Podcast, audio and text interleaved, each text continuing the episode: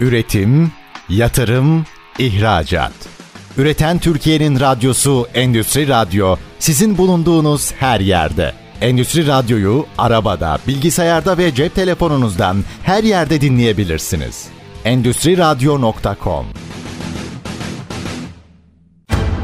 Çetin Ünsal'ın hazırlayıp sunduğu Reel Piyasalar programı başlıyor.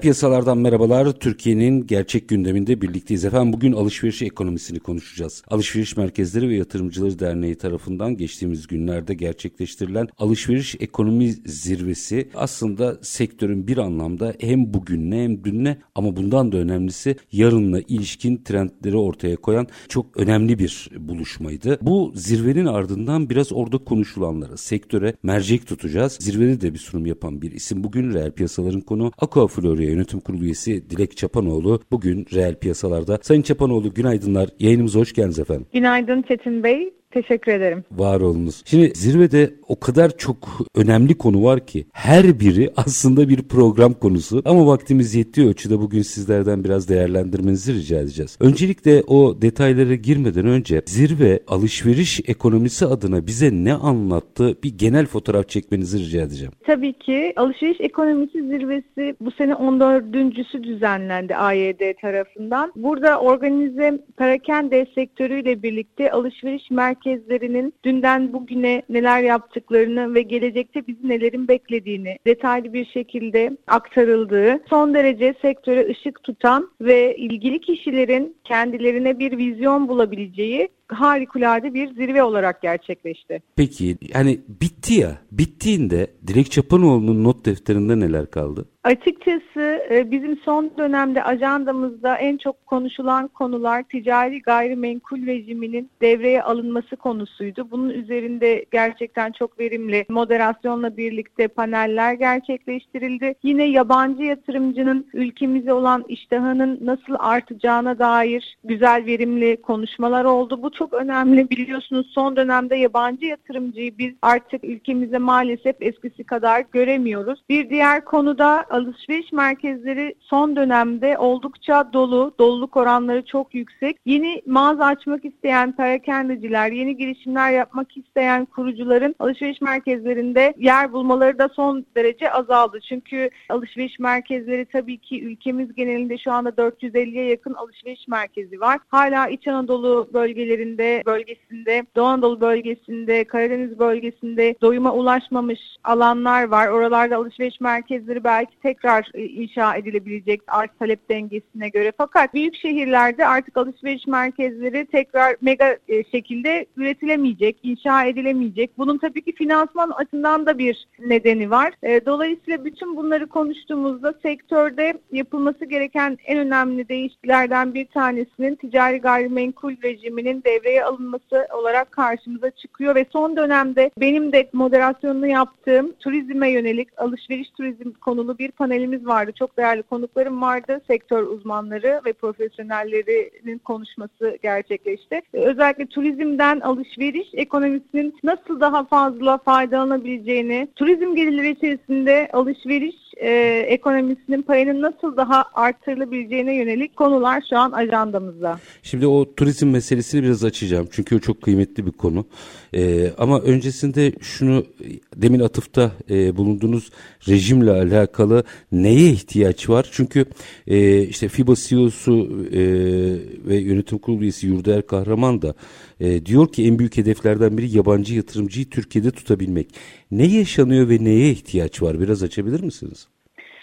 E, son dönemde yönetmeliklerde yapılan değişiklikler e, sonucu e, çok darbe aldı sektör. Özellikle yatırımcı tarafında.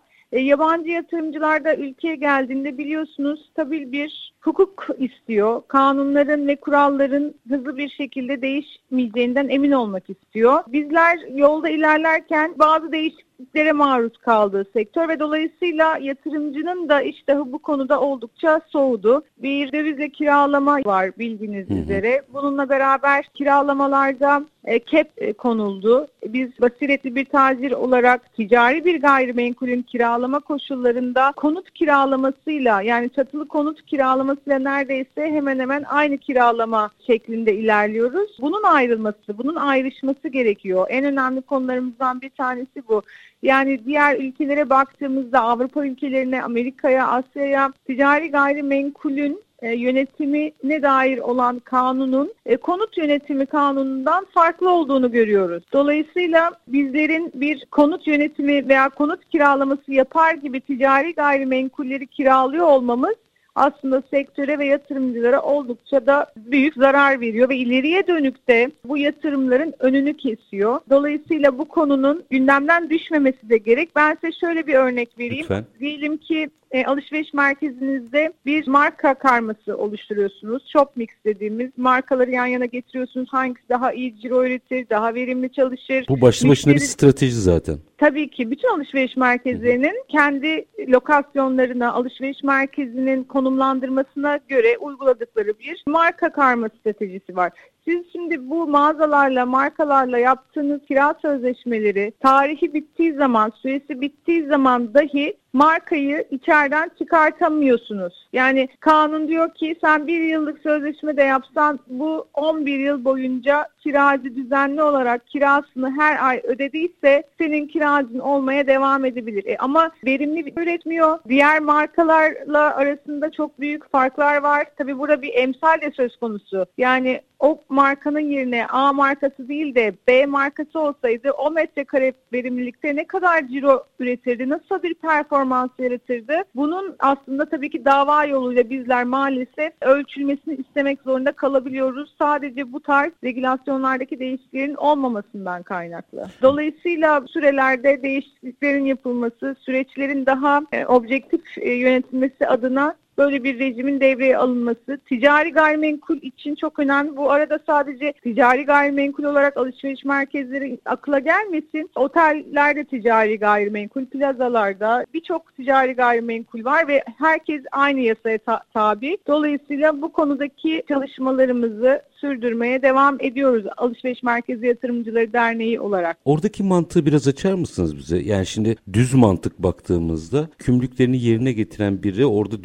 dükkanını tutma şansına sahip olmalı diye düşünüyorsunuz. O performans meselesinin neyi ne kadar nasıl etkilediğini açabilir misiniz bize? Yani şöyle iyi bir ürün gamı olmayan bir mağaza düşünün kan kaybediyor sürekli. Müşterileri de memnun etmiyor ve müşterinin ilgisini almayan bir markaya doğru dönüşüyor. Yani markaların da kendilerinin biliyorsunuz görevleri var. Sonuçta belirli bir hızda yeni ürün üretmek, müşteri memnuniyetini sağlamak, dolayısıyla e, trendleri takip etmek gibi yani mağazaların birincil görevleri var. Satış elemanlarının iyi olması, bunların hepsi aslında ciro performansını arttıran özellikler. Ama bir diğer tarafta siz bunların hepsini yaparken A markası yanınızda hemen yanınızda komşu bir B markası bunları yapmıyor. Dolayısıyla hem üretmesi gereken ciroyu iyi bir şekilde üretemiyor. Müşteriler memnun değil. Başka bir marka görmek istiyorlar orada. Bizler de bazen tabii ki yenilik yapmak istiyoruz. Daha farklı enerjik, dinamik bir markanın orada çok daha iyi bir verimlilik yaratacağını görüyoruz teknik açıdan. Sözleşmesi de bittikten sonra el sıkışarak ayrılmak istiyoruz ama tabii ki bu maalesef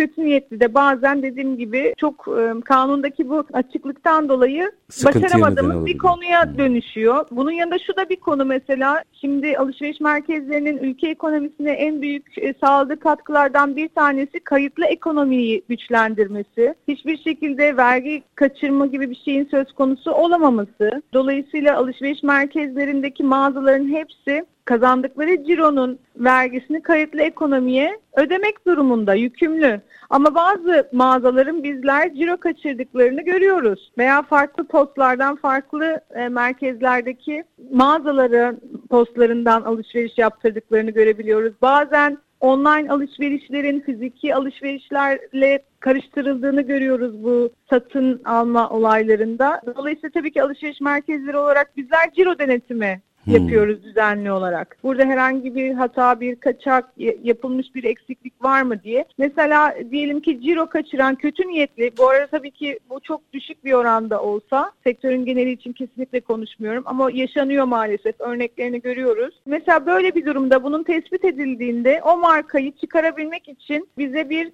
tek taraflı fesih hakkının verilmesi gerektiğinin gerekliliğini de sürekli konuşuyoruz ve belirtiyoruz. E bunu çok özür dilerim. Şey, bilmediğim için soruyorum. Bunu gelir idaresine bildirseniz zaten otomatikman iş sorun olmaktan çıkmaz mı? Yani orada da belirli süreçler var Çetin Beyciğim. Şimdi bildirsek dahi mesela işte yani günlük bir ciro farkı görsek orada ay sonuna kadar onun tamamlanması gibi işte bazı yardımlar flu yerler var. olabiliyor. Anladım. Evet flu yerler var. Hani bazı şeylerin daha netlik kazanması gerekiyor. Dolayısıyla burada dediğim gibi yani sektörün tamamı için asla böyle bir şey söylemek mümkün tabii, değil. Tabii. Çok küçük ve bazen bazı zamanlar bu bunu yapan ve işte ciro performansı iyi olmayan, o kurumsallığı barındırmayan mağazalar olabiliyor. Bu durumda da e, nasıl hani bir kiracıyla siz kira sözleşmesini imzaladıktan sonra 10 yıl boyunca onu çıkarmak için uğraşıyorsanız Burada böyle tabii bir yükümlülüklerini... eksik gördüğümüz zaman bizlerin de erken fesih yapma hakkına sahip olmamız gerekiyor sektör mi? olarak. Yükümlülüklerini yerine getirmediğinden bahsediyorsunuz aslında. Onu birazcık hani o zaman orada bir işletmenin yükümlülüğü nedir de açacağım. Bir araya gideceğim ama şu sorunun yanıtını alayım. O bir firmanın performansı diğer 200 firmayı da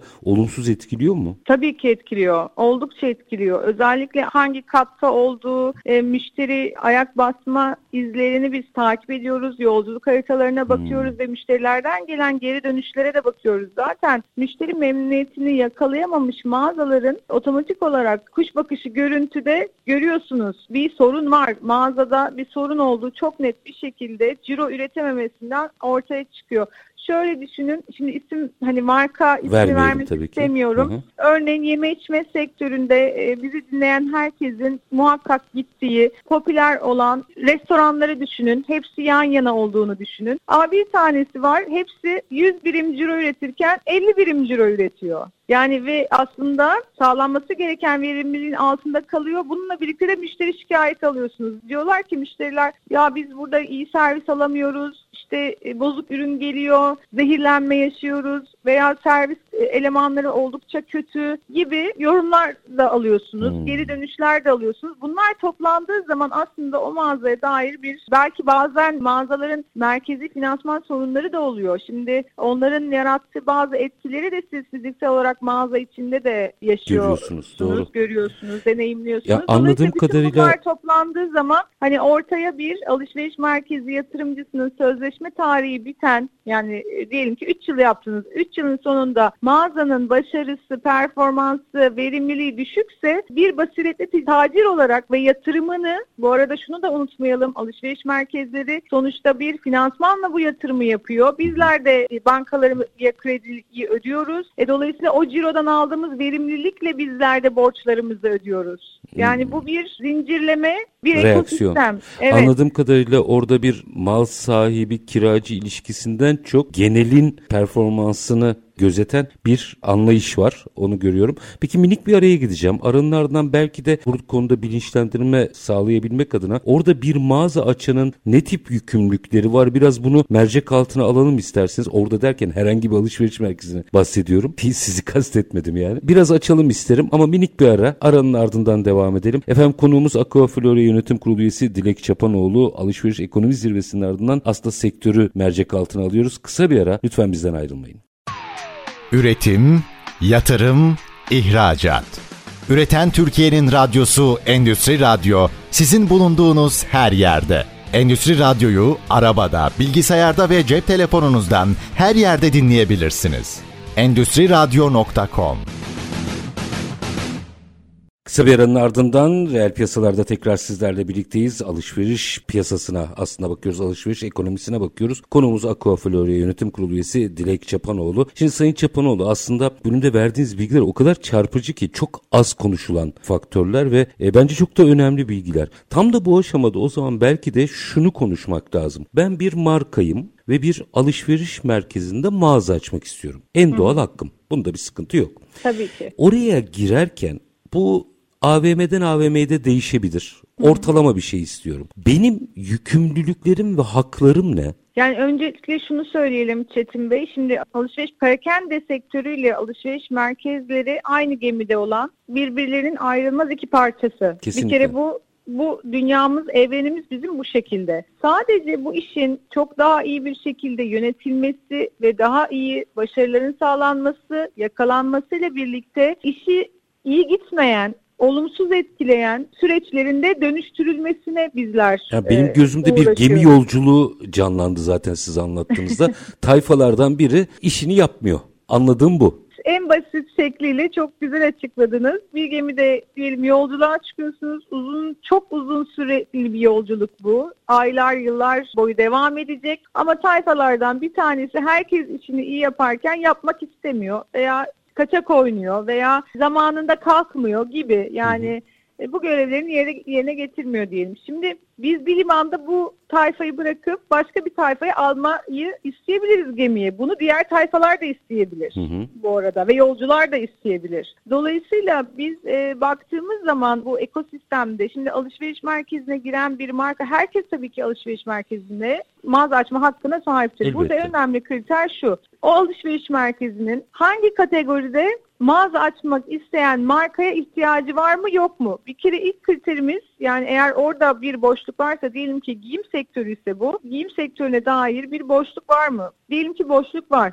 Siz geldiniz markanın finansman gücü ne? Bilinirliği ne? Marka yeni bir markaysa yakın gelecekteki projeksiyonu nedir? Yani yurt içi yurt dışı bilinirlik anlamında yapacağı çalışmalar ne? Fazla şubesi var mı? Zincir bir marka mı? Butik bir marka mı? Bütün bunlar aslında alışveriş merkezinin dokusuna uyup uymadığını ve orada mağaza açıp açmayacağını bize söyleyen veriler oluyor. E bununla birlikte tabii ki alışveriş merkezinin farklı farklı tipleri de var. Outlet olan bir alışveriş merkezi farklı bir mağazayı farklı bir şekilde konumlandırabilir. Daha lüks markayla müşterisini çeken, bu şekilde kendini konumlandıran, daha demografik yapısı üst segmente oynayan bir alışveriş merkezi. Ona göre bir marka karması Geminin yolcu segmenti diyoruz yani buna da. Evet, evet. Devam edin lütfen. Ee, ben şöyle sorumluluğumu öğrenmek istiyorum açıkçası. Yani aslında yani bunun şöyle bir kurallar kitabı birden 15'e kadar size söyleyebileceğim bir maddeleri Yok, yok. ama siz az o tecrübedesiniz.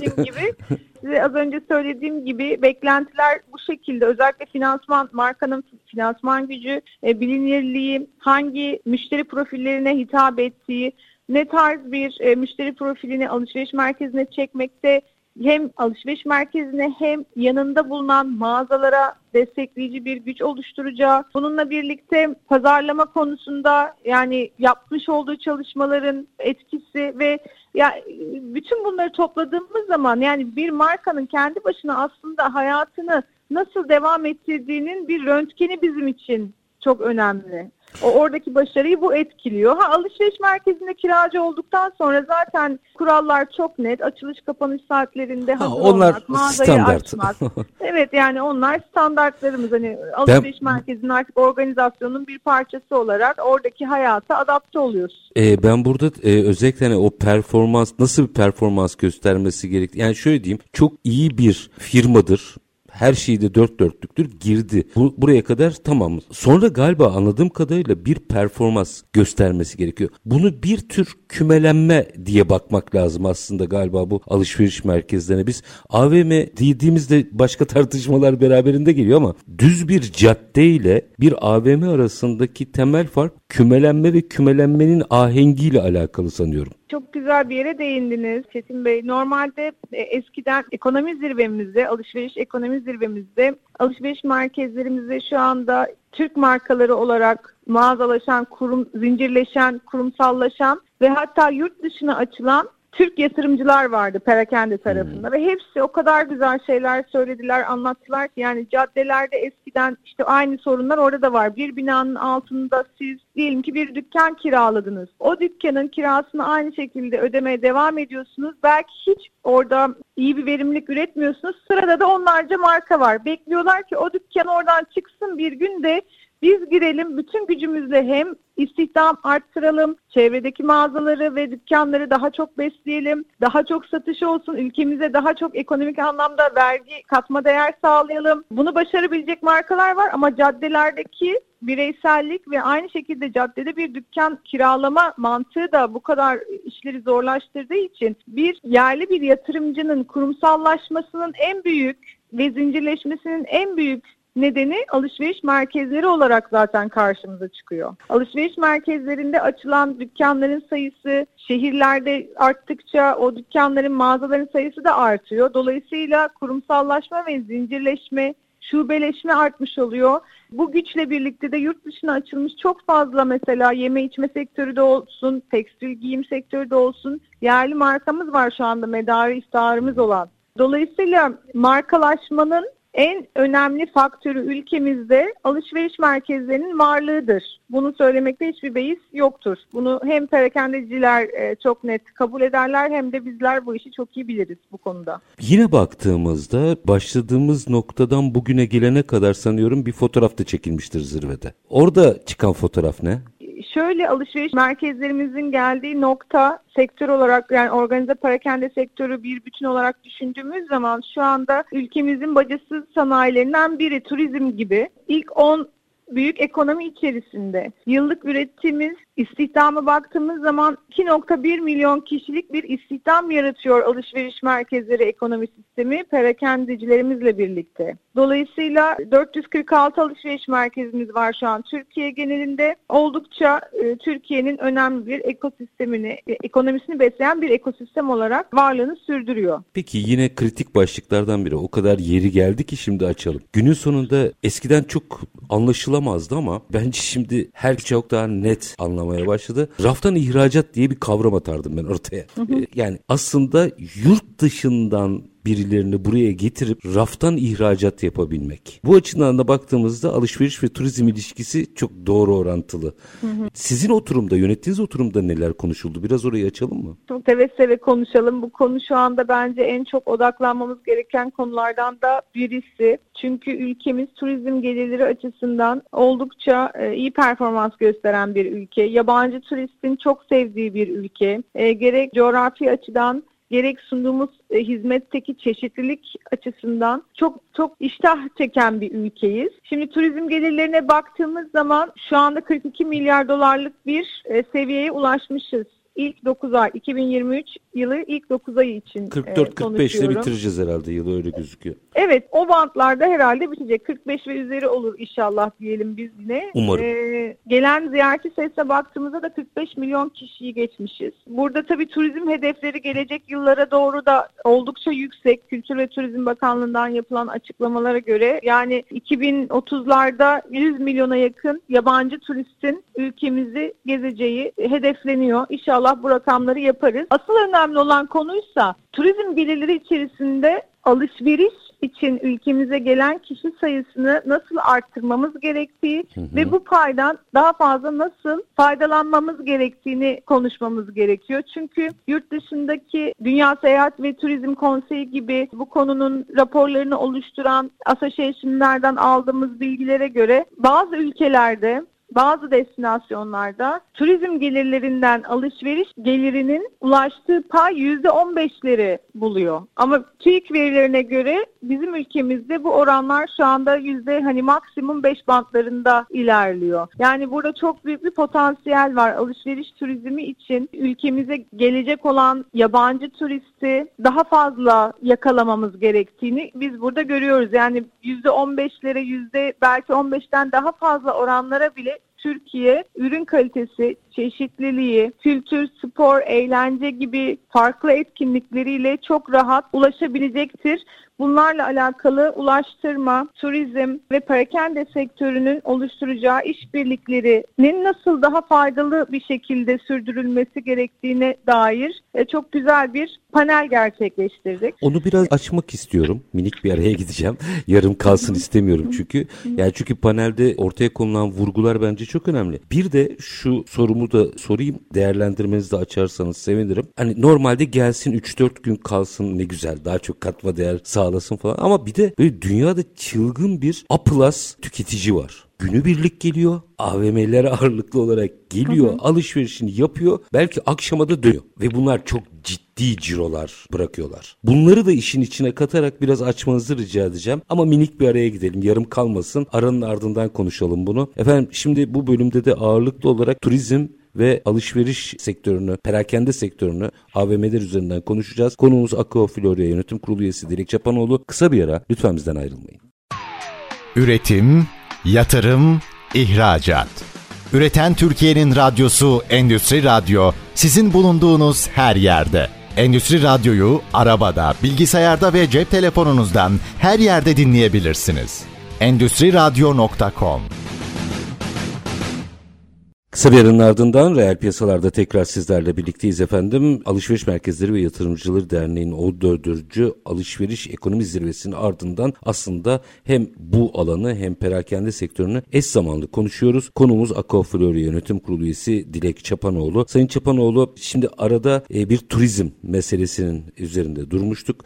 Kritik noktalardan biri bir de hem normal rutin 3-4 gün kalabilen turist meselesi var hem de onun ötesinde günübirlikçiler var ama ama o günübirlikçi diye bakmayalım onlara çılgın paralar bırakıyorlar. Burada nasıl bir hamle yapabiliriz? Biraz açın ne olur. Yine ben verilerle başlamak istiyorum. Harika. Ülkemize alışveriş yapmak için geldiğini beyan eden yabancı turist sayısında %23'lük bir artış var geçen seneye göre. Ve yine yabancı turistin yapmış olduğu kredi kartıyla gerçekleşen alışveriş oranına baktığımızda bunu da dünyaca ünlü bir teknoloji firması verilerine göre söylüyorum. %20 artmış durumda yapılan alışveriş oranı. Hı hı. Dolayısıyla bu sene aslında turizmden gelen alışveriş turizminin arttığını biz görüyoruz. Ama bir de sizin dediğiniz gibi ekstradan oldukça lüks tüketim ürünleri almak için buraya gelen turistlerimiz var. Yani Dünyada Avrupa'dan, herkes onların peşinde. evet herkes onların peşinde. Burada mesela sadece kısa mesafelerden değil yani günübirlik olmasa da Asya'dan da tabii, ülkemize tabii, tabii. gelip e, alışveriş yapan yani alışveriş amaçlı gelen gruplar var. Ama tabii onları bizim ülkemizde olması gerekenden biraz daha pasif kullanıyoruz. Mesela özellikle Asya'dan gelen Çinlileri kullanabileceğimiz çok daha büyük bir potansiyel var. Lüks tüketimin satışında. Müthiş alışveriş yapıyorlar değil mi? Müthiş alışveriş yapıyorlar ama onların da belirli kriterleri var. Alışveriş yapmak için bekledikleri standartlar ve bekledikleri uygulamalar var. Çünkü biliyorsunuz yani Çin bölgesi çok farklı kriterlere sahip bir ülke ve hmm. özellikle Çinlilerin kendine has satın alma eğilimleri ve davranışları var. E, bunu onların istediği standarda getiren ülkeler veya onların istediği uygulamaları kullanan ülkeler de aslında alışveriş ekonomisinde turizm gelirlerinden çok daha fazla pay almış oluyor Yaşayın. bizlere göre. Dolayısıyla bizler biraz daha e, ülkemize gelen yabancı turistin profilini hangi kitlede olduklarını iyi tespit edip ona göre bir strateji uygulama gerektiğini düşünüyoruz. Özellikle perakende tarafında ve son dönemde bizde mesela İngilizlerin özellikle çok yüksek alışveriş yaptığına dair veriler var kredi kartı bilgilerine göre. Daha sonra Orta Doğu'da tabii ki bu o eğilimi görüyoruz zaten. E, katılıyor. E, ama yine dünya genelinde çok büyük bir pasta var. Dediğim gibi başka ülkelerde alışveriş turizminin %15'leri e, bulduğu görülüyor. Toplam turizm gelirleri üzerinde ve bununla ilgili eskiden bunu panelde de konuştuk. Türkiye'de de yine bu işin uzmanı olan profesyonel sektör uzmanlarının bir araya gelerek hayata geçirdikleri bir shopping fest vardı hatırlarsanız. Aa, çok çok iyi. Evet evet doğru. Hatta bir dönem oldukça da ses getirdi. Bizler de alışveriş merkezleri olarak da Shopping Fest'e katılanlar da oldu, destekleyenler de oldu. Şimdi e, son dönemde belki tekrar Shopping Fest gibi bir alışveriş festivalinin tekrar yorumlanarak bunu da sağ olsun bizim e, Koton e, Gülden Hanım'ın ilk aklına geldi panel sırasında. O çok bahsetti mantıklı. ve hepimiz çok bundan yani heyecan duyduk. Tekrar belki yorumlanarak alışveriş festivalinin e, farklı bir konseptle hayata geçirmesi için neler yapmamız gerektiğini farklı sektörler düşünmemiz gerekiyor, masaya yatırmamız gerekiyor. Bunun içerisinde işte ulaşım da var, turizm de var, perakende sektörü de var. E zaten e, eğlence ve spor gibi etkinlikler turizmin olmazsa olmazı, doğa yürüyüşleri, tatiller hani bunları hiç saymıyorum bile. Biraz daha alışverişin öne çıkmasını sağlayacak olan unsurları konuşmak gerekiyor. E, lüks tüketim için mesela özellikle bakın ülkemizde ikincisi düzenlenen bir Michelin seremonisi oldu. Farklı İstanbul dışındaki farklı bölgelerden restoranlarımız da bu yıldızları alabildi. Şefler aldı. Çok değerli bir şey. Ülkemizin turizmi açısından ve gastronomisi açısından oldukça değerli. Bunlar da yabancı turistlerimizi, lüks harcama yapan turistlerimizi ülkemize çekmek ve o deneyimi yaşatmak için oldukça önemli gelişmeler.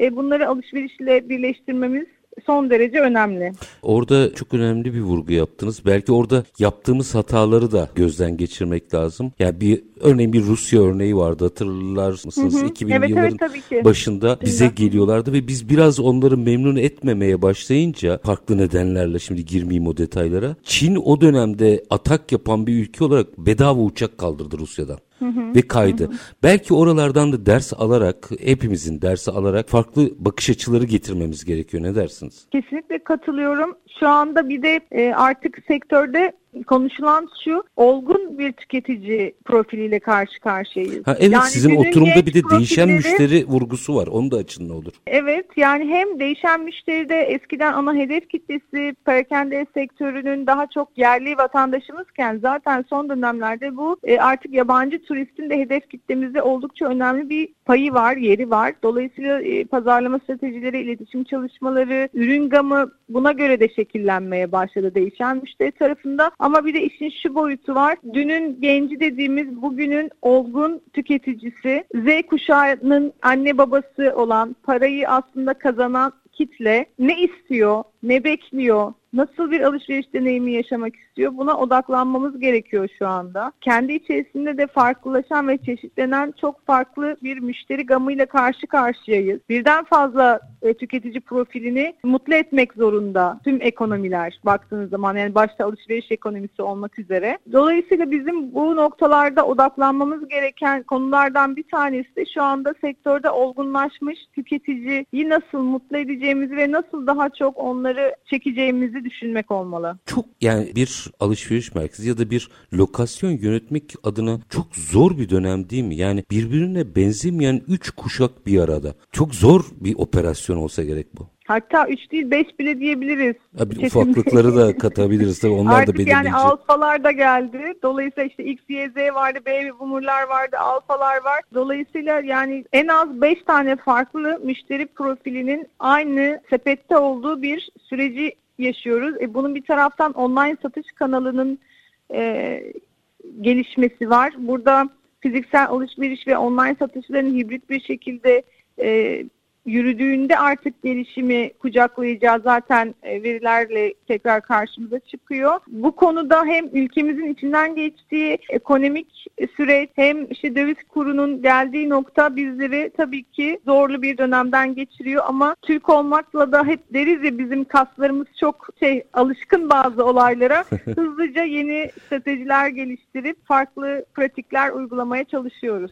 E, Valla o kasların gelişkin olmasını iyi ki mi diyeceğim maalesef diyeceğim bilemedim ama yani biraz daha stabil olabilir ama yani onu da söyleyeyim. Biz yine yaratıcılığımızı Tabii ki, kullanalım. beklentimiz o zaten. En büyük isteğimiz şu anda en e, kısa dönemde artık stabil bir ekonomiye kavuşmak, dengelerin daha düz olduğu bir suda yürümek istiyoruz açıkçası. Bir 5-6 dakikam var. Zirvede önemli olduğunu düşündüğüm iki oturum daha var. Oralarda da eminim takip ettiniz. Çünkü daha önceki sizde yaptığımız programlarda da atıfta bulunduğunuz konulardı. Biraz açmanızı rica edeceğim. Ben ikisini bir arada söyleyeyim çünkü birbiriyle çok bağlantılı. Az önce yine bir atıfta bulundunuz. İşin bir dijitalleşme ve enerji tasarrufu boyutu var. Bir de sürdürülebilirlik var AVM'lerde. Bu açıdan baktığınızda zirvede nelerin üzerinde duruldu? Ee, şöyle sürdürülebilirlik zaten yani ESG konuları bizler için çok uzun zamandır ajandamızda hı hı. olan ve çalışmalar yaptığımız bir konu. Sürdürülebilirlik, çevre yönetimi, yönetişimi bunlar bizler için oldukça önemli üzerinde durduğumuz konular. Şimdi alışveriş merkezleri zaten sıfır atık kullanımına geçmiş e, durumda. Hepsi aynı zamanda güneş enerjisinden faydalanmak adına yapılabilecek çalışmalarla ilgili bazı alışveriş merkezlerimizin çatısında hali hazırda paneller kuruldu. İşte bazı alışveriş merkezleri kendi GES'lerini kurmak için uğraşıyorlar. Yani %100 sürdürülebilir kaynak kullanmaya çalışıyoruz. Hmm. Sıfır atık gerçekten çok önemli çünkü bildiğiniz üzere alışverişten kaynaklı ortaya çıkan e, ba- bazı atıklar oluyor. Bunların dönüştürülmesini sağlamak bizlerin e, birinci sorumluluğunda ve iklim kriziyle mücadele etmek zorundayız Biz bunu çok iyi sindirdik. E, hepimizin gündeminde yarın karşımıza çıkacak bu krizlere karşı hazırlık yapmamız gerektiğine dair de bir e, gündem var. Hatta sektörel olarak da çok değerli bir katkı sunacak. Şimdi yine söylemeyeyim ama bizim dernek üyelerimizden birisi Holding ile birlikte yapacakları bir sektörel bir sürdürülebilirlik raporu, alışveriş hmm. merkezlerine yönelik sürdürülebilirlik raporu çıkacak. Bu Avrupa'da bile örneği olmayan bir e, çalışma olacak. Alışveriş merkezlerinin kendi tüketimlerini bir sepette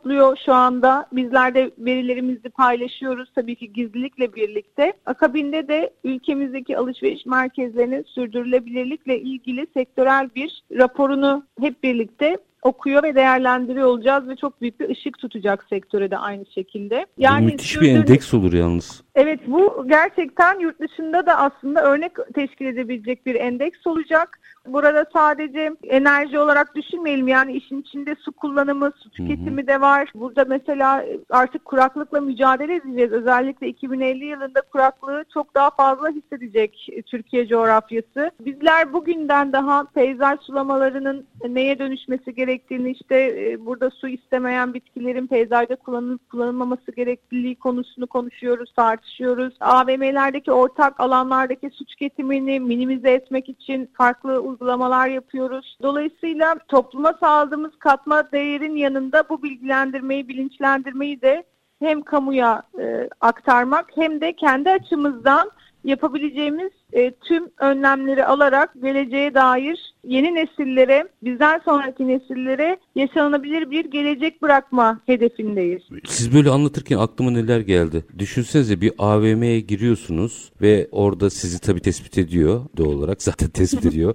e, cep telefonunuz yanınızdaysa yürürken bir yandan karbon ayak izinizi hesaplasa mesela gibi. Galiba yaratıcılığın çok daha fazla ön plana çıktığı, duyarlılığın da buralarda tüketici nezdinde biraz daha farkındalığın arttırılmaya müsait olduğu alanlar burayı da kullanmamız gerekiyor galiba sanki. Evet doğru bir yaklaşım Çetin Bey. Çok güzel bir öneri. E, zaten karbon ayak izini de ben atlamış da olmayayım. Karbon ayak izini de azaltmak için de yani sıfır karbon şeklinde hedefler belirlemiş durumdayız sektör olarak. Hani kimimiz daha erken kimimiz belki daha geç de olsa bu hedeflere ulaşmak için de çalışmaları başlatmış durumda. Ama ağırlıklı olarak bir, bir de bir şey daha sorayım. Atık çok çıkıyor mu?